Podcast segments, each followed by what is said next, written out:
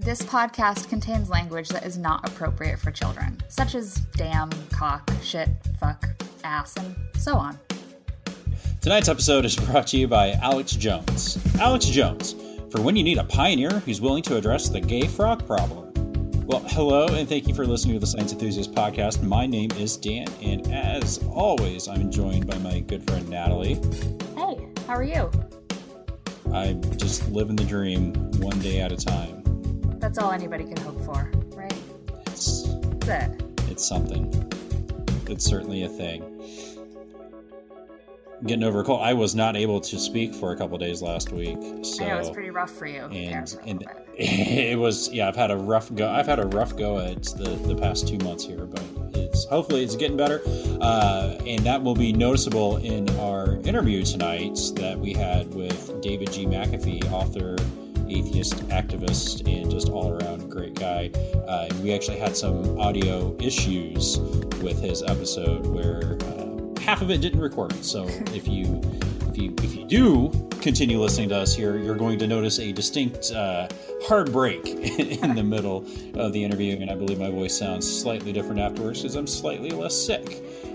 So let's go ahead and jump right in. Uh, Natalie, tell us about our God of the Week. Okay, so um, our God of the Week actually was given to us by David G. McAfee. He said to um, choose Lono, um, who is a Hawaiian god of fertility and music, also of agriculture and peace. Because again, we just we just like to jumble all these things together. Well, because why not? But at the same, Right. but at the same time, fertility, agriculture, plants fuck, people totally, fuck. I mean, totally, yeah.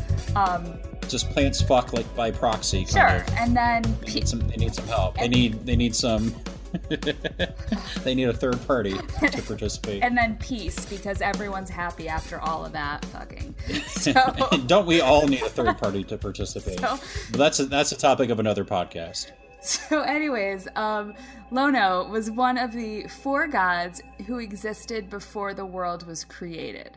Um, I guess at some point there were these four gods, and then the world happened. And then Lono um, decided to, to come to Earth. He descended to Earth on a rainbow. It's like, I imagine he just. As you do. just- as you do, he just slid down, you know, like it was a slide, and it's like, I, like this looks really fun. I just want to come down to Earth on this bright rainbow. But he came down to marry a fertility goddess named Laka. Um, so Lono is in charge of bringing on the rain. Um, which I think connects to the agriculture piece. So he brings the rain, the plants grow. Um, he's in charge of that, and then he's also in charge of fertility because, of course, he is. Um, just random little bit of of history with this god. Um, for a short time, James Cook, the 18th century British explorer, was thought to be a reincarnation of Lono, and th- and so this is what it's based on, okay? Because this is how this is how we decide that somebody is a re- like a god reincarnated the course that um, James Cook's ships traveled around the Hawaiian Islands, they traveled clockwise around the Hawaiian Islands. Okay, so so that whatever, that is similar to the clockwise processions that take place during the feast of Lono. Therefore, James Cook was the god reincarnated. So what they did is they made up they made up like some sort of celebration. This dude, really, he has one of two options of ways to travel around the Well, an island. you can either go chose clockwise or counterclockwise. He yeah, chose right. correctly. I mean, I like. I think I'm gonna walk clockwise around this room after I'm done, and maybe I'll be some kind of god or goddess reincarnated. If, And if that, sit in the corner, Yeah. cry yourself to sleep. like, if that's if that's how, wait, the Dan Broadbent story. yeah, okay. Well, I yeah, I'll take that one too. I guess I'm in a basement. I'll just go go cry. Anyways, um, that's kind of it on on Lono. I mean, like fertility, music, agriculture, peace. That all sounds pretty good to me. Um, no no crazy fate that he met here. No No golden dick, no, getting crushed by a vagina. No, and so like that's that's not bad. Though I mean, I guess like the golden dick thing is something that everyone would want to aspire to. Well, I mean, Didn't didn't that that god had to die in order to obtain he his did. golden He, dick? he he died and got chopped up to bits and spread all over Yeah. Egypt, and then yeah, yeah. So like it's not it's not as great as it sounds, um, but Yeah. it looks good on paper. It, look, it looks good on paper. and yeah, so that's that's our, our God of the Week. So thank you, um, David McAfee. Hope I did it justice, sort of.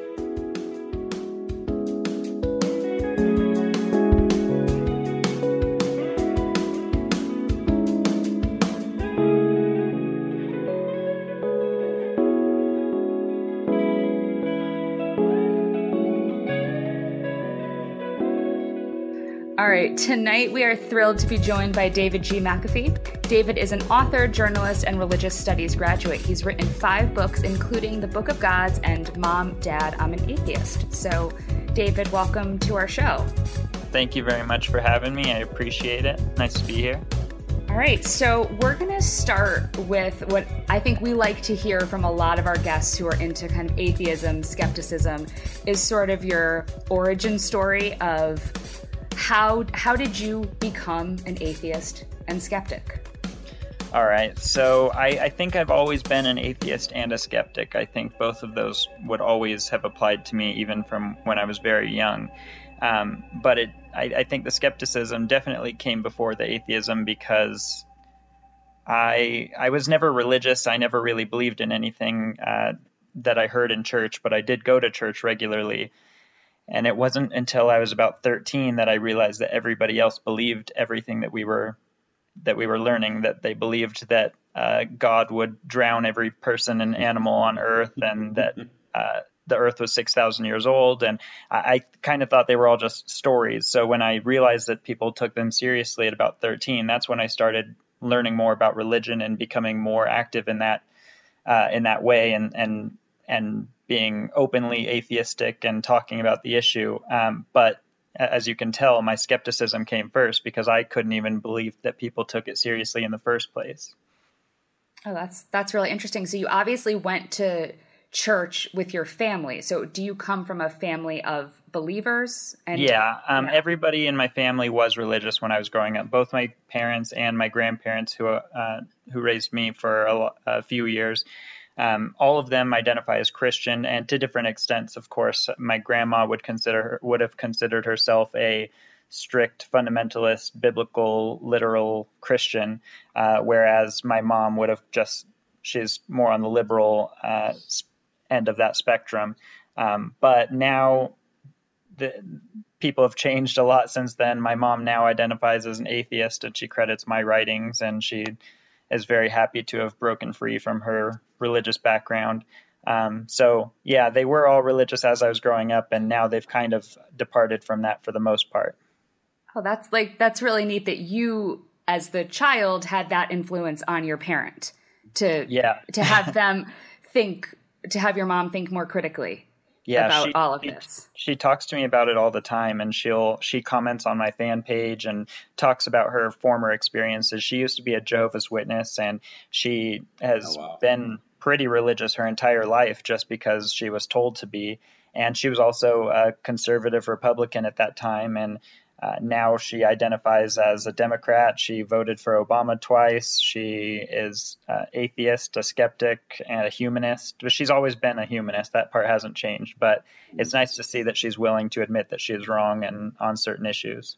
It's interesting how how those two kind of go hand in hand too, the, being overly religious and also being more Republican leaning.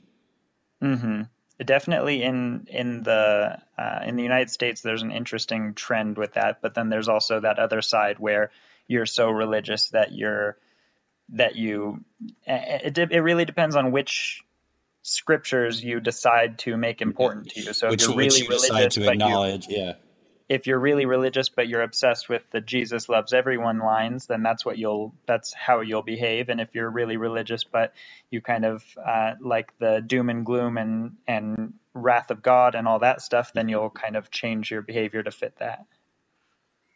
Yeah. And and it seems like it's hard for people to, you know, once they're so absorbed in that, to be to just force themselves to think critically about all of it and really kind of pick apart religion and see that it doesn't actually make any sense. It, it's true with anything, but religion is probably the most prominent example just because it's so popular. Most people are religious, and so it's the best example. um, of people not wanting to admit they're wrong. Um, we are just talking about my mom changing her religious affiliation, and she's always been a good example to me of someone who's willing to admit that when they're wrong about something. Um, other than religion and politics and other things, uh, another example is when I was 16 and I got my tongue pierced. She said it was a bad idea and she told me I shouldn't do it. And then I went and did it anyway, and I came back and it wasn't infected and it looked cool and it didn't bother me at all. And she's like, okay. And she went out that day and got her tongue pierced. So she's very, uh, very open to new ideas as long as she's been shown to be wrong. So that's good. I like your mom. Your mom sounds awesome. So right. like no, she she sounds she sounds really awesome and I just I love that obviously your relationship is such that the communication is there where you can kindly challenge those you know held beliefs and Definitely. she's willing to change her mind and i mean and that's actually one of the things that i love about you you know writing this book of gods that's kind of geared towards children mm-hmm. but um that you're bringing that critical thinking i think to to families from that early age how to discuss something like religion which can be so complicated um, and have parents and children have these conversations. So, can you kind of talk about the inspiration for that book? Yes. Um, well, the Book of Gods is a sequel to the Belief Book, uh, which is our Chuck and I uh, wrote that a few years ago. That's kind of an introduction for children. I say it's for kids and kids at heart because it really works for adults too. Um, I know I don't think I can name any adults who could read either of these children's books and not learn something just because the information itself isn't common knowledge. It's stuff that I learned in college and am kind of trying to boil it down to children for children. Um, and so that was the genesis of the whole series, which there will be a third one coming as well. Is Chuck and I wanted a way to explain religion, beliefs, gods to children uh, and people who just have basic questions about where religions come from, how stories are passed from generation to generation, how they turn into myths, and how uh, and how different religions have affected one another over time. Yeah, and I I, I read the book myself, um, and you know I'm 32 years old and I enjoyed it, and because as as a parent of of two little kids, I mean who I'm not going to necessarily sit down and read this with them now, but to have some kind of framework for when they're older, mm-hmm. to be able to, you know, just just talk about this thing called religion.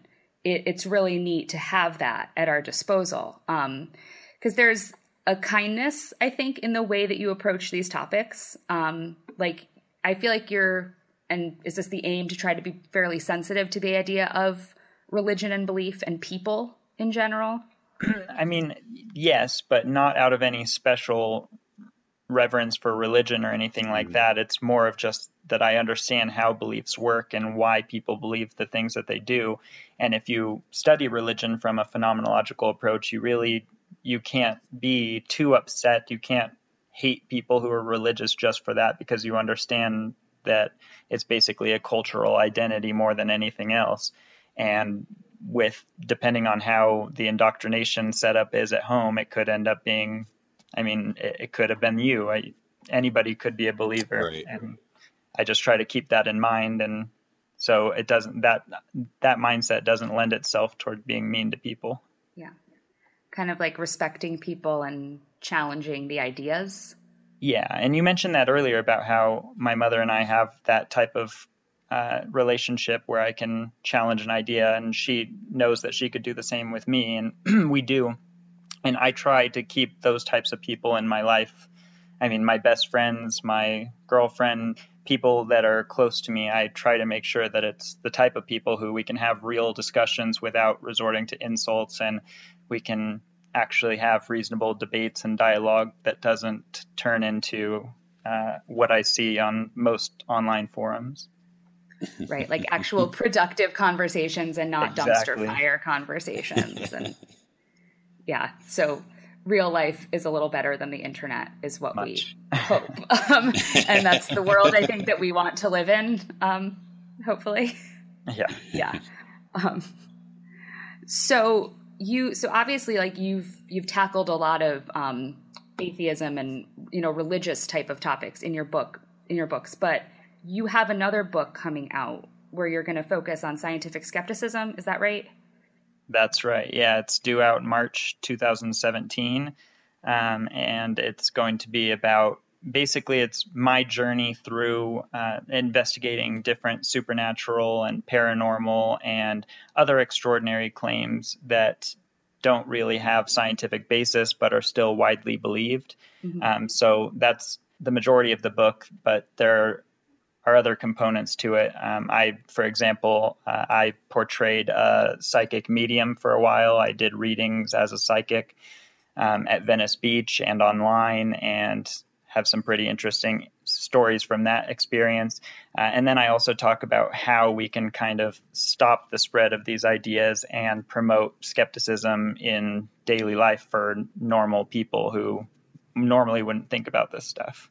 So you you actually sat in like Venice Beach and people came to you to get readings? Yeah, and I did free readings and I had really actually had great success. Um, I actually had people who demanded that I take their money, and I told them over and over again that I, I can't do that. It's against my ethical code. And I think the exact quote was, but you expended all this energy to give me this reading, and so I have to reimburse you for that. And I'm like, nope, that's not how it works. And so. I, I just felt bad about taking any. I wouldn't have taken any money from anyone, so it was it was interesting. There are some. Uh, there's also a woman who refused to believe that I wasn't a psychic after I revealed at the end that it was all part of an experiment.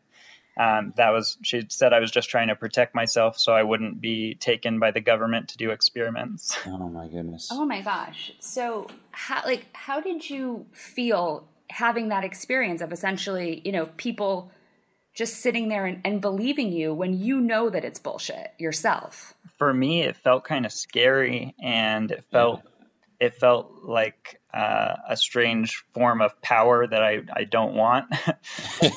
and I know that there are a lot of people who kind of crave that, and so that's why it's pretty terrifying that these psychics are so prominent. I mean, people pay. I, I in the in the book I do some interviews with celebrity psychics, and I paid up to $500 per hour to talk to one psychic just to ask her some basic questions. And people are spending a lot of their hard-earned money, time. They're making real life, real world, real world decisions about based on things said by psychics who are just using cold reading tactics that I learned in an hour and before my before my uh, time at Venice Beach and things like that i think so often serve as almost a gateway into the whole culture of like anti-vax anti-gmo alternative medicine and things like that because it gets it, it get just kind of gives you an in where you can you know well if this is true then you know this yep. other this other you know you know vaccine maybe vaccines do cause autism I,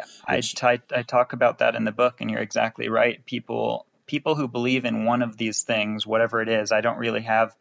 I, I don't really have a word to describe it because it's not even just supernatural or paranormal. There are also completely natural conspiracy theories that are it's equally paranoid. extraordinary and can't be substantiated. Um, but people who believe in these are more likely to believe in others, and it just makes sense. It's logical that if you if you'll suspend your demand for evidence exactly. on this one topic, then why couldn't you just put that out to other topics as you see fit. It's just like this slippery slope of woo and pseudoscience that once it seems like people get going, it's probably really hard to stop. Exactly, and that's what that. and that's what my new book is aimed at stopping. Uh, no sacred cows is the title, and it's basically trying to keep people from making that mistake and help turn them around if they're already on that slope. And then it's also good for skeptics in general, just if they're interested in debating these issues to become more familiar about the histories of things like ghosts and Ouija boards and psychics and stuff like that. It's like it's been interesting to me how I mean I'm I I know very few people who are religious in my life. Yet, you know, those people who might identify as atheists, which I find, you know, that's that is a degree of skepticism there that you are willing to say, you know, there's there's no God, there's no evidence. These are also the people who are saying like, I'm not gonna eat GMOs, or you know, may, maybe sometimes like with the the vaccine stuff, but mostly like the food woo is what I see, mm-hmm. or alternative medicine. what why do you think there are people who are so able to say okay there's absolutely there's no god but i'm not going to apply any skepticism to any of these other areas that that's a good question and it's also one of the main topics of no sacred cows. And i think in most instances not every time but most of the time you'll find that when an atheist is against religion and they say it's because I mean it doesn't matter what their reasoning is they sometimes it's because they had a bad experience with religion so they say that they're an atheist or whatever their reasoning is you have to look at why they became or said that they were atheists in the first place if they weren't raised with religion if they're ra- raised by people who consider themselves agnostics or atheists or don't go to church then the likelihood of them picking up religion is low so they could still be atheists and then never have that opportunity to apply skepticism to any real world issues. And they might not apply it to ghosts, psychics, food woo, or uh, anti vax or any of that stuff because they didn't exercise that skeptic muscle that a lot of people raised in religion had to. Um, so that's just one example of why someone would be non religious and even anti theistic or against religions in general, but still not hold that same standard to other. They'll be alien believers or uh, believers in any number of uh, crystals or crystals or anything else, and that's because, like I said, they're they're raised without the skepticism, but maybe without religion as well. Well, and I think even being anti-vax, anti-GMO itself is a form of religion because it is a belief. Because uh, again, there's no there's, there's no data supporting you know the vaccine autism link or you know what whatever the narrative is that that they're sharing there or that GMOs aren't safe. There there's just no no there is just not there, and they're they're making special arguments and you know manipulating data to try to portray it like that, or, or even sometimes just outright lying, which uh, of course um, you know is also consistent with you know a lot of religions. And so I did I, I, think there's a lot of parallels there between between there, the, I guess the anti-science and, and yeah, and it's because all these systems are anti-science, and so that's where the parallels come in. Um, of course, with these other issues, you don't have things like doctrines and dogmas and saints and stuff like that. But if we do do that, then I'd like Jenny McCarthy to be the saint of right. anti-vax, if you don't mind. that and and right next to her, uh, Andrew Wakefield. Oh yeah. Oh wow. He'll be the Holy Ghost. Be... or like or like the Pope of the like anti-vax Like, yeah. So something, but yeah, it it's it well, is. Who's going to be Mother Teresa though? Oh God. Um, oh, we're so oh, topical here. We're so topical and edgy. there, there's plenty. There's plenty to choose from. I'm sure, but I'm I'm glad. I'm we'll kind of glad Del, that they're not Del in the forefront of my mind. Oh God all awful. I mean, the the fact though that we're like that we continue to have these conversations that people are, you know, saying that vaccines cause autism or that GMOs are dangerous or like this, you know, of being afraid of chemicals. Like, doesn't this speak to a general like, scientific illiteracy in this country? Definitely. That's that's the key to all of this is if I, I don't think even the most religious person, if they're also scientifically literate, they don't tend to cause as many problems. They don't tend to adhere to the most fundamental beliefs, or if they do, they keep it to themselves and don't push it on others. Um, even people who worked on the Human Genome Project are highly religious and they don't let that affect their science because that's mm not how science works. You, the scientific method is separate from your belief structure. And so, for people, if they were able to increase scientific literacy in the United States and throughout the world, then you'd see uh, a decline in maybe uh, probably religion in general, but definitely biblical literalism and the more dangerous versions of religion, which is really what I'm I feel is most important. All right, so we're we've been talking about um, the country being kind of scientifically illiterate. Are there any striking examples of that scientific illiteracy that you've seen lately? Uh, I think it would be easier to point out times in which we haven't seen that just because it's so rampant in today's society and throughout uh, definitely the United States, but all over the world. Um, my Facebook page is a good place to to look at this because even people who are atheists, even people who are consider themselves critical thinkers, they fall into this scientific illiteracy or distrust of science in general. Uh, and it's it seems to me like it's getting worse, but uh, I, I, guess only scientific studies can tell that for sure. And I guess the the question to follow that up with is, what can we do to promote scientific literacy and to promote a more rationally thinking culture here? Uh, as individuals, there are a lot of a lot of things that we can do from joining activist groups and uh, spreading awareness in whatever ways that we're able to. Uh, I personally try to do that through writing books. And while my past books haven't focused on this particular issue, my newest book, No Sacred Cows, actually does. And so basically, from the beginning to the end, is is trying to encourage people to use the scientific method in more than just a lab environment. You can use it in your daily life. Uh, you can also utilize scientific skepticism in your daily life to help you determine what loan to go with or which advertisements are misleading you. It's just something that could come in handy, and I like to just promote it in any way possible.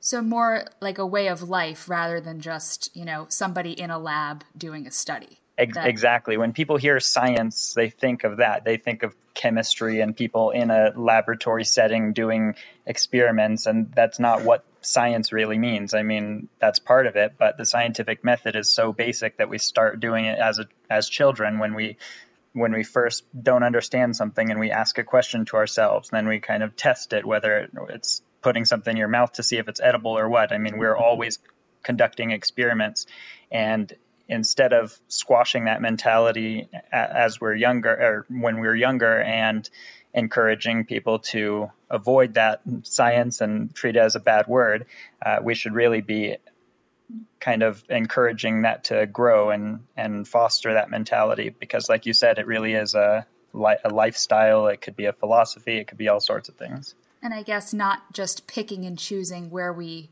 utilize the scientific method and rational thinking. I mean, I know it's, we we all have our sacred cows, but I guess as much as possible to spread the, the exactly. That's that's that's the thesis of my book and and my general uh, mindset in life is that nothing should be sacred. And if you apply the scientific method equally, if you set your standards for evidence equally across the bar, then you're not going to end up being one of those people who comments on my fan page and it's like, well, I'm an atheist, but I totally know that ghosts are real. I'm positive about it because one time I saw something in my hallway and I'm like, okay, well, you you're setting different standards. You wouldn't believe somebody who believed in God. You wouldn't you wouldn't accept that as their evidence. Well, I, I saw God once. Okay, well, that's not that's your experience experience that's anecdotal, we're not going to take that. But then they'll turn around and use that same logic in another argument.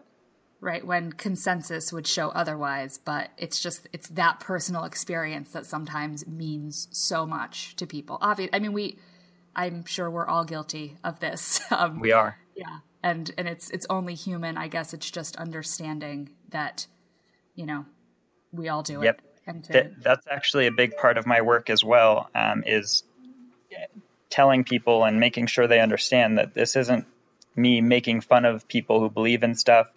I, am a human as well. I've had false beliefs. I've had times when I was wrong. I've times when I would consider myself a believer in something supernatural. I've exper- I've had experience that at the time were so convincing of the supernatural that anybody else probably would have uh, just accepted that answer and all the only thing that was different was I decided to do some research online and I found out that the ghost I saw was actually sleep paralysis and I was really just experiencing kind of a complex uh, sleep wake state uh, hallucination instead. Uh, I actually have a on my page on Facebook I have a uh, album, a photo album filled with only instances in which I've been proven wrong, times when I've said something and I was wrong about it. It's called When You're Wrong, Admit It and Move On. And so I'm kind of just showing people that I can do this and everyone can. I think that's probably a really important takeaway lesson for, for anyone, um, from children all the way through adults, and probably often more times with adults, just admitting and and moving on. That's a, that's a like it's a humble thing that you're able to do that, you know, to put it out there, like, hey, I'm wrong too. Yeah, and I mean, it started just because I wanted to. Uh, I was proven wrong about something, and everybody until that time it was in public on Facebook, and everybody until that time had accused me of only wanting to be right all the time. And I was so excited. I was like, "Oh, I was just proven wrong in public. I'm ready to." I took a screenshot of it and I posted it, and it got really good reactions. A lot of people enjoyed it, so I started doing that with everything. And I, I took that over into No Sacred Cows, and there's a section called "When You're Wrong, Admit It and Move On," and I detail two accounts, uh, big big things in my life that I have changed my mind on after reviewing scientific evidence. Uh, those two things, in case you're curious, were uh, the use of medical marijuana, which I used to used to oppose, uh, and I also was in favor of um, routine infant circumcision for boys, for young children, and I've backed off of both those positions after reviewing the evidence. Well, that's awesome. I mean, because I think we live in this internet age where there's so much information at our fingertips and to try to decipher what's right what's wrong what research you know in quotes or otherwise like what's legitimate is difficult for people to decipher sometimes um, and mm-hmm. one one area that i kind of wanted to to talk about because it is something that you that you talk about on your page and everything is um is the area of mental health with all of the kind of misinformation that's out there um, things like, you know, running's an antidepressant or eat this handful of cashews. It's the same as like taking a medication. I mean, mm-hmm. there's so much bad information in meme form, of course. Of course, that's out there because it ha- if it's a meme, it has to be true. Definitely. Um, so, what what's your response to that as somebody who who discusses these issues openly? this is something that has always been a pet peeve of mine, but I, because of stigma against people with mental health and against diagnoses of mental health issues, I, I was kind of wary of discussing the issue in public. So I haven't hadn't until last year really spoken up about mental health. But just to be clear here, I was diagnosed in high school with obsessive compulsive disorder. I live in a house filled with people who have been diagnosed with anxiety and severe depression and psychotic depression.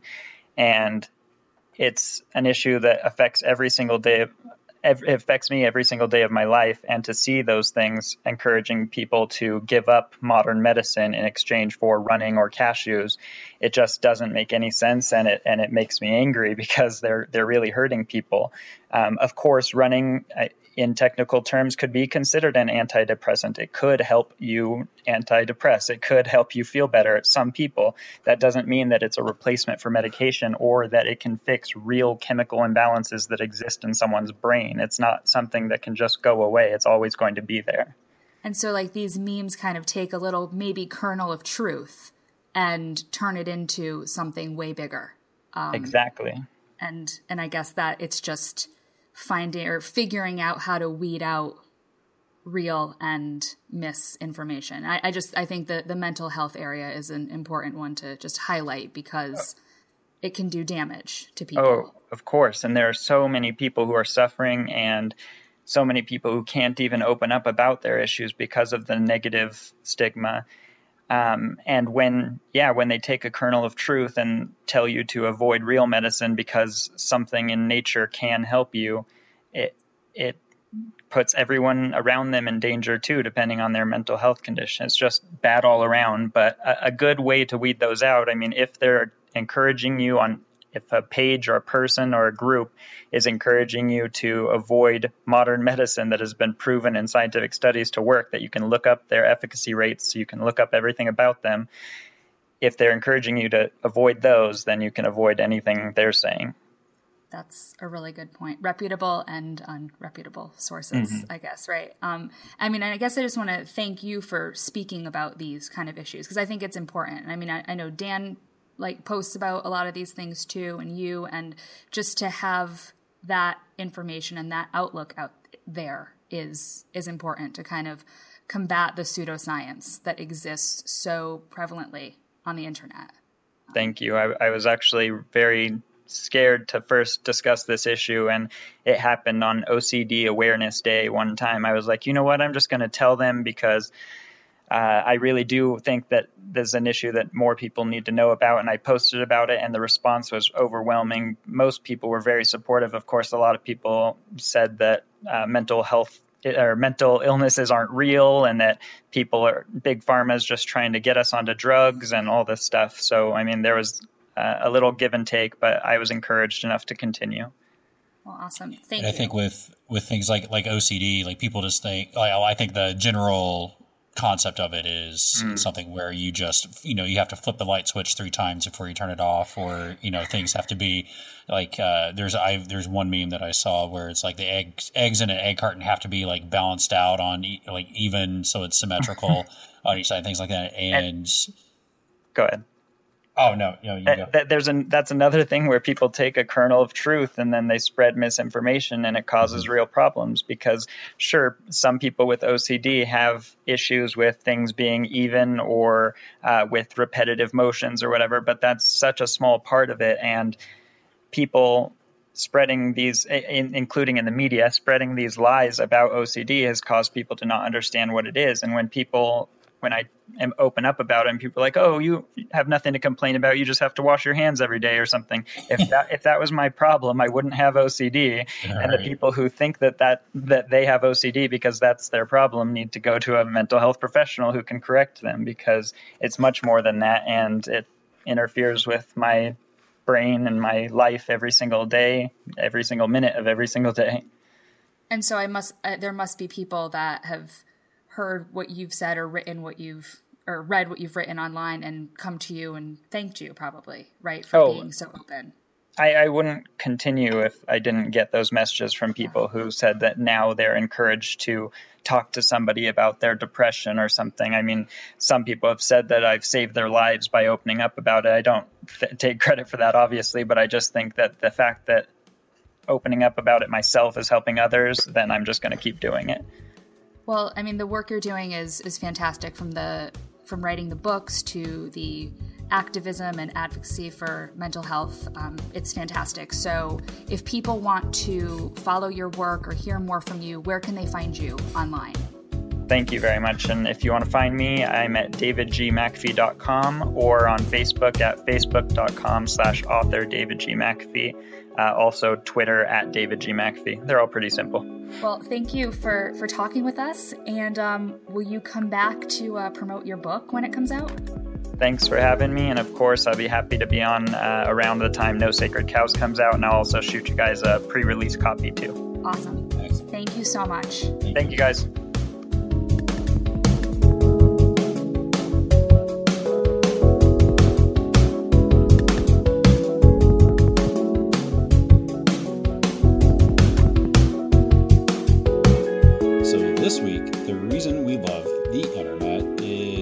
Counterintuitive. It's because it's a reason we also hate the internet because of people like this. Uh, Alex Jones. He is a conspiracy theorist. He is, I guess, host of what the Alex Jones Show or YouTube channel, and he's he's on Infowars and uh, does uh, a lot of lot of kind of kind of weird things. But uh, in particular, I came across uh, this little video today from his show, and uh, I don't really. I don't, I don't. I don't. Is there any sort of setup that I need to do no, for this beyond just saying? No. no. You know what? Honestly, I think that the the less you talk about this video, the better, because now it's just going to be like, "What the fuck am I listening to?" Is what people are going to say. Okay. So yeah. All right. So we'll go ahead and listen to it here. I'm a pioneer. I'm an explorer. I'm a human and I'm coming. I'm animated. I'm alive. My heart's big. It's got hot blood going through it fast. I like to fight too. I like to eat. I like to have children. I'm here. I got a life force. This is a human. This is what we look like. This is what we act like. This is what everybody was like before us. This is what I am. I'm a throwback. I'm here. I've got the fire of human liberty. I'm setting fires everywhere, and humans are turning on everywhere. it's so just, good. It's what? so good. It's. I just. I mean. I just love. I just love. I'm coming. is that is this what he says to himself in his mirror every morning this when is he gets up? this is this is yeah right like i'm seriously debating making this my alarm in the morning on my phone just like it, it's none of it makes any goddamn sense but like fuck you if i'm not fired up now to Right, I take mean, on the day You're you're a human. You like to eat, and you possibly like to eat children based on the order of Mm. se- of those sentences. so, well i think he said he likes to make children oh, I'm sorry. Or he likes to ha- oh no he said yeah i'm reading it here he says i like to have, Have children. Yeah. I like to have children. I mean, there's that leave. ooh, I think we have a bit of. A cannibal issue here. I, I, your words, not mine. He's Oh. leaving that open for interpretation. Um, but he, I just, it, he does. I mean, he does say that uh, he's setting fires everywhere. So I don't know if that's metaphorical or what. I mean, the, the man is- the man is a dumpster fire come to life. he he is he is he's i mean he's he if- if you're not familiar with him uh, the best like physical description i think i can give is he looks like a young terry bradshaw that eats nothing but chicken wings all the time Yeah. And yeah. You're supposed to you're supposed to laugh you're supposed to laugh make No, I mean, know that it's no, funny Well, no, because it, is. Fu- it's funny, yet it's also just it's fact. It's like if you told me that the sky is blue, it's like, yeah. I mean, this guy looks like a young Terry Bradshaw who eats nothing but chicken wings. So, yeah, and this is this is what i am i am a throwback i don't throwback to what what are we throwing back to throwback to when Terry Bradshaw was younger and ate nothing but chicken wings. I There don't we go. know. Like that- I mean, that's that's the deal. But this guy, this guy is just a piece of work. Uh, he is like, uh, but he's like a moon landing denier. He is uh, like he blamed the U.S. government for uh, Oklahoma City bombing. Uh, for, he blamed them for 9-11. Um, he is he is just like you said. He's just uh, a dumpster fire. So, on that note, thank you for joining us for this week's episode. If you enjoyed listening, please consider leaving us a five star rating on iTunes. If you have comments, suggestions, love letters, you can reach us at podcast at ascienceenthusiast.com. You can also follow the page on Facebook or our full podcast archive at ascienceenthusiast.com slash podcast. Follow Natalie on Facebook as Skeptical Parenting and myself, Dan, as a science enthusiast. Also, if you enjoyed the show, please consider checking out our Patreon page at patreon.com slash TSE podcast to get access to premium content, extended interviews, and other nuggets of goodness. We understand not everybody can help us out like that, but if you can, just like James, Michael, another Michael, Alice, another Michael, Joanna, and Chris have, you would be just about our favorite people, at least, uh, you know, for this week. So, Natalie, go ahead and hit us with a quote. the important thing is. Oh, sorry. Let me start again. All right, I have to look at it. This is why we can't have nice things. I know. The important thing is to not stop questioning. Curiosity has its own reason for existence. One cannot help but be in awe when he contemplates the mysteries of eternity, of life, of the marvelous. It is enough if one tries merely to comprehend a little of this mystery each day, and that is Albert Einstein. So, um, should I say uh, who's coming up next week on the show? You should. So um, on next week's show, we have Buck Mulligan from the League of Nerds and from his own show, Things That I Find Interesting. Um, because Dan was not feeling well, as he mentioned earlier in this episode, um, I ended up just recording a nice long conversation with Buck um, that Dan has the pleasure of editing, um, where we talked about um, 9/11 truthers because that was Buck's topic of choice. Um, I chose the topic of us talking about our favorite albums of all time, and um, then we kind of talked about how we're kind of stoked to go to uh, QED next month, the conference in Manchester in the UK. So it's a it's a pretty fun conversation. I'm excited for people to hear it. And oh, can I can I plug the episode I did with with Buck? Is that okay? If you have to. Yeah. All right. Well, I'm just I'm just gonna go ahead and do it. This is your podcast too, Natalie. So, um, I was on an episode of Things That I Find Interesting uh, recently. So if anybody wants to uh, listen to that, Buck and I talked about um, fear. We talked about um, whether or not religion deserves respect. Spoiler alert, it doesn't.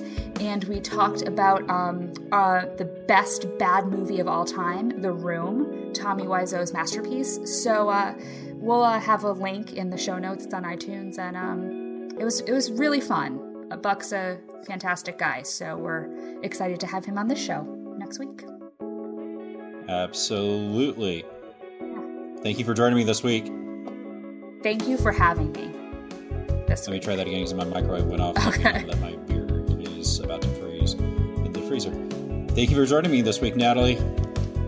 Thank you for having me this week, Dan. I, as always, It it, was a my- pleasure. No, my, my pleasure. Pleasure. The pleasure is all mine. That's true. It, it absolutely is, always. And it's all right for me. But also, the music you heard tonight was written and performed by Adam Johnson and was used with his permission. You can contact Adam at adamjohnsondc at gmail.com. I always forget to add that part in, but it's kind of important to give credit where credit's due. Adam's awesome. And thank you, Adam. Your music has, I don't know, just been super cool for this show. All right. That's a wrap on episode. What number are we on? Thanks. 17? 17. Ugh. oh, you're. Oh, so gross. I'm gonna go. I'm gonna Go. harvest Patch Shandy. Leinenkugel. Harvest Patch Shandy. I'm not even joking. It is. It is fucking amazing. It tastes just like a pumpkin. Uh, highly endorse it. T- tastes like a this pumpkin. was. It, ta- it, it literally. I mean, it's just pumpkin spice, I'm sure, but it tastes just, just like happy. Just like happy. That's nice. All right, so I'm gonna go do that. My kids are still awake, so I'm gonna go. Be a dad. Yeah. All right, have a good night.